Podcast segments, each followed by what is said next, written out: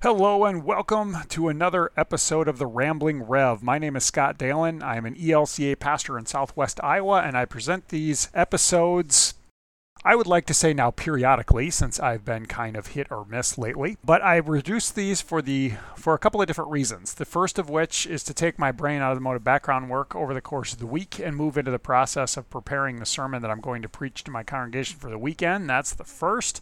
And the second is just to allow you, the listener, who have graciously given of your time to come by and listen to me ramble, to gain some insight into the assigned text for the week. So that is why I do these. Again, I want to apologize for my lack of episodes the last few weeks here in the midst of social distancing and pandemics and online videos and all that stuff. Um, I'm definitely been hit or miss. So I thank you for your patience with me, but I'm getting one done this week. So yay. Cool, cool, cool.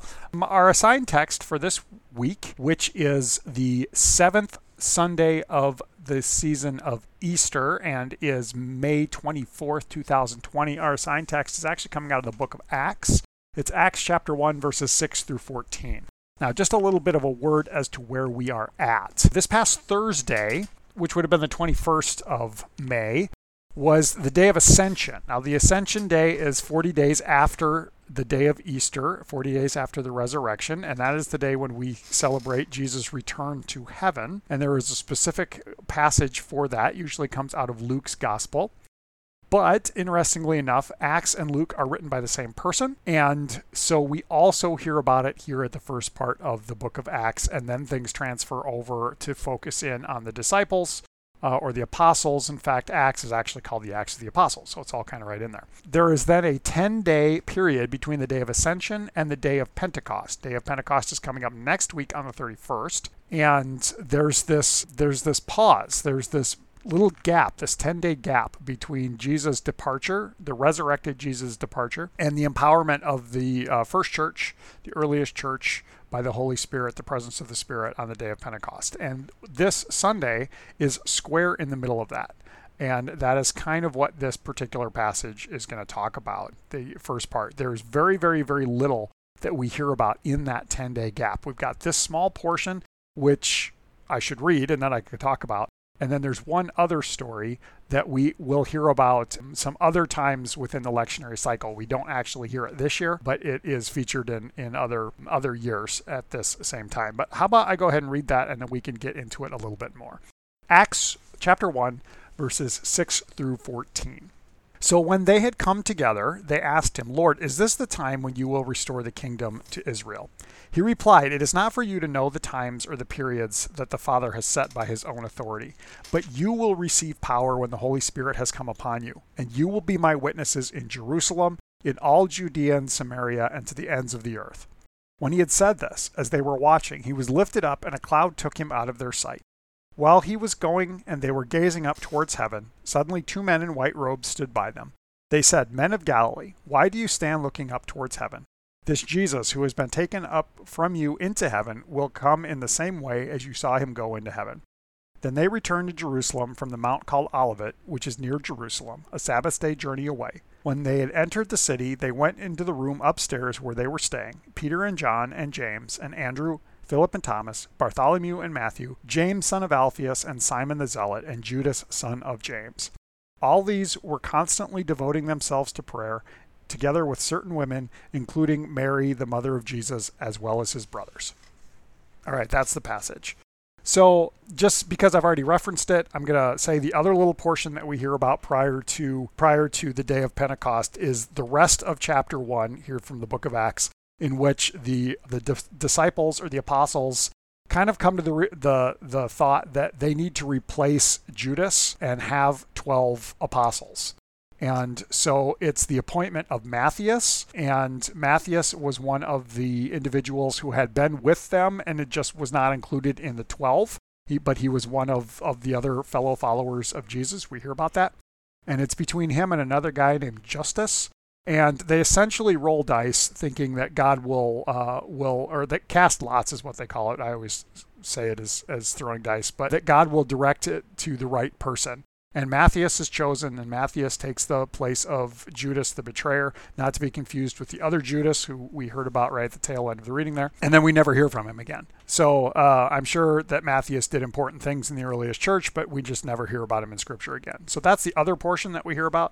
That reference aside, okay, let's get back to this. So this portion sort of does focus in on the immediacy of Jesus' ascension. And I think that's an okay thing for us to, to think about, considering that Ascension Day is always on a Thursday. It's always on a Thursday. And we very rarely, at least in my congregation, we don't really celebrate it. We usually kind of reference it. Sometimes when the scripture comes to us like this, I'll talk about it a little bit more.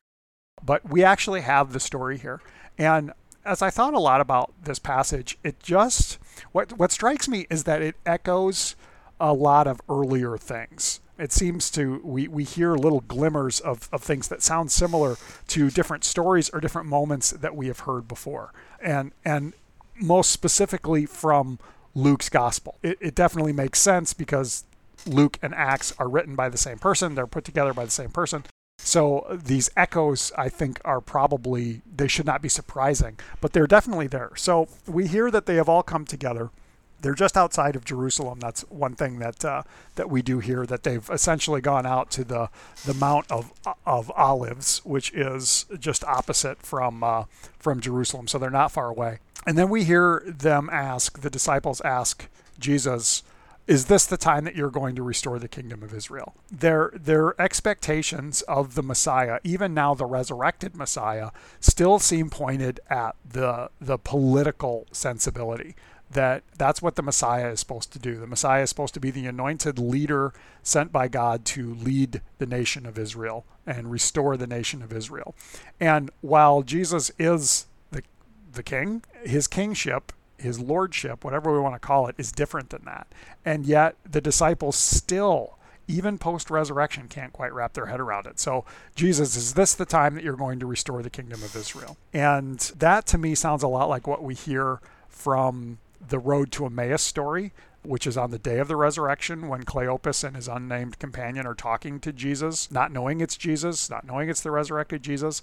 And they say, we had hoped he was the one to restore Israel. Uh, really, showing the the the ongoing expectation, the ongoing thought of what is supposed to be as opposed to what Jesus is actually accomplishing. So that's one little echo that I think we have there. Then we have Jesus telling them, it's not for you to know. But then there's the promise, you will receive the power uh, when the Holy Spirit comes upon you. That's the, the promise that Jesus makes. And he's made it before. This isn't the first time he's told them that they will be clothed with power from on high. And yet uh, he reiterates the promise just before he physically leaves them, before he physically is, is separated from them. So so that is happening. Then we hear that he's lifted up and the clouds taken out of their sight. And as they're standing there staring, two men in white robes we hear about show up. This is reminiscent of the resurrection story when the, the two angels clothed in white, or the two men clothed in white, appear to the women and and speak to them in the same way. You are looking for Jesus of Nazareth. Why do you stand looking up towards heaven? This Jesus who has been taken up from you will come in the same way. So we still have that same proclamation of, you are looking for this. What you are looking for is not the reality. It's the reality is now something different. So then they go back into the city. That's kind of the last thing that we hear. They go back there and they stay there because Jesus told them to. And they're together with their group, which is not just the twelve. It is the rest of them. We hear that the women are there, and that includes uh, Jesus' mother and his brothers. That the church is not just these these twelve, or now the eleven, but that there is a larger group than that. And they wait. They hang around and they wait. And what are they waiting for? Well, they're waiting for the promise of the empowerment of the Holy Spirit, which Jesus has made for them.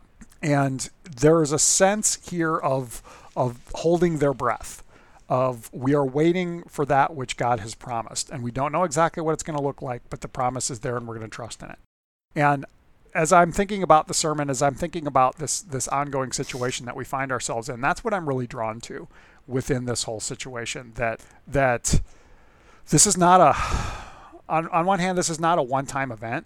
Those echoes that we've had from the earlier story remind us that Jesus has taught them about this. This is not simply being sprung on them, even though what it's going to look like is still a mystery. What it's going, what the experience will be is still a mystery. The promise, the teaching of Jesus has prepared them for this.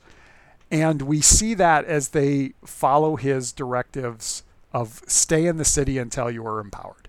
Stay into the city until the Holy Spirit comes upon you.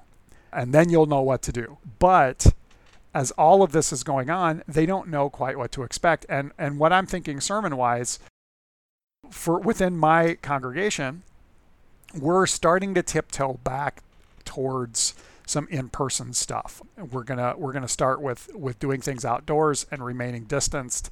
But after having been closed and simply doing uh, remote online worship uh, videos for the last two two and a half months, we're we're starting to creep forward again as as we carefully so. But you know, I'm not going to get into that on the podcast of of that whole situation. But but we're starting to look forward. And we don't quite know what to expect. Um, we don't quite know how things are gonna are gonna flesh out and work out. And I think that's a word for us, that reassurance that um, Jesus has promised that we will not be left alone. That's a promise that we really find in John's gospel, that he literally says. That's something we've had the last several weeks uh, within our gospel lessons. But here in Luke and then in Acts, again, we're we're seeing that continuation of the promise that I will not leave you alone. I am going and I will send uh, the, the Holy Spirit upon you. You will be empowered by on, on high. You will be united through the power of the Holy Spirit. All of that. It's it's very baptismal. It's it's very much waiting for the empowerment of God and the, the realization that we're not alone in this. That's what's happening in, in this passage. I, I like, I appreciate how it's connecting with our reality, uh, at least here in my little corner of the world, and uh, it I believe it, it speaks a good word to uh, to to us in that. Uh, I hope you are well. I hope that you are staying safe, uh, and that this this podcast finds you finds you doing well and and hanging in there. If you happen to be listening on iTunes and would like to leave a rating and review, that's always helpful for the podcast itself. But no pressure to do that if you don't want to. Yeah, there we go. We got another one in the can. So I'm going to go ahead and log off now and uh, get this posted up. So thanks, everybody. Take care. God bless. We'll catch you next time.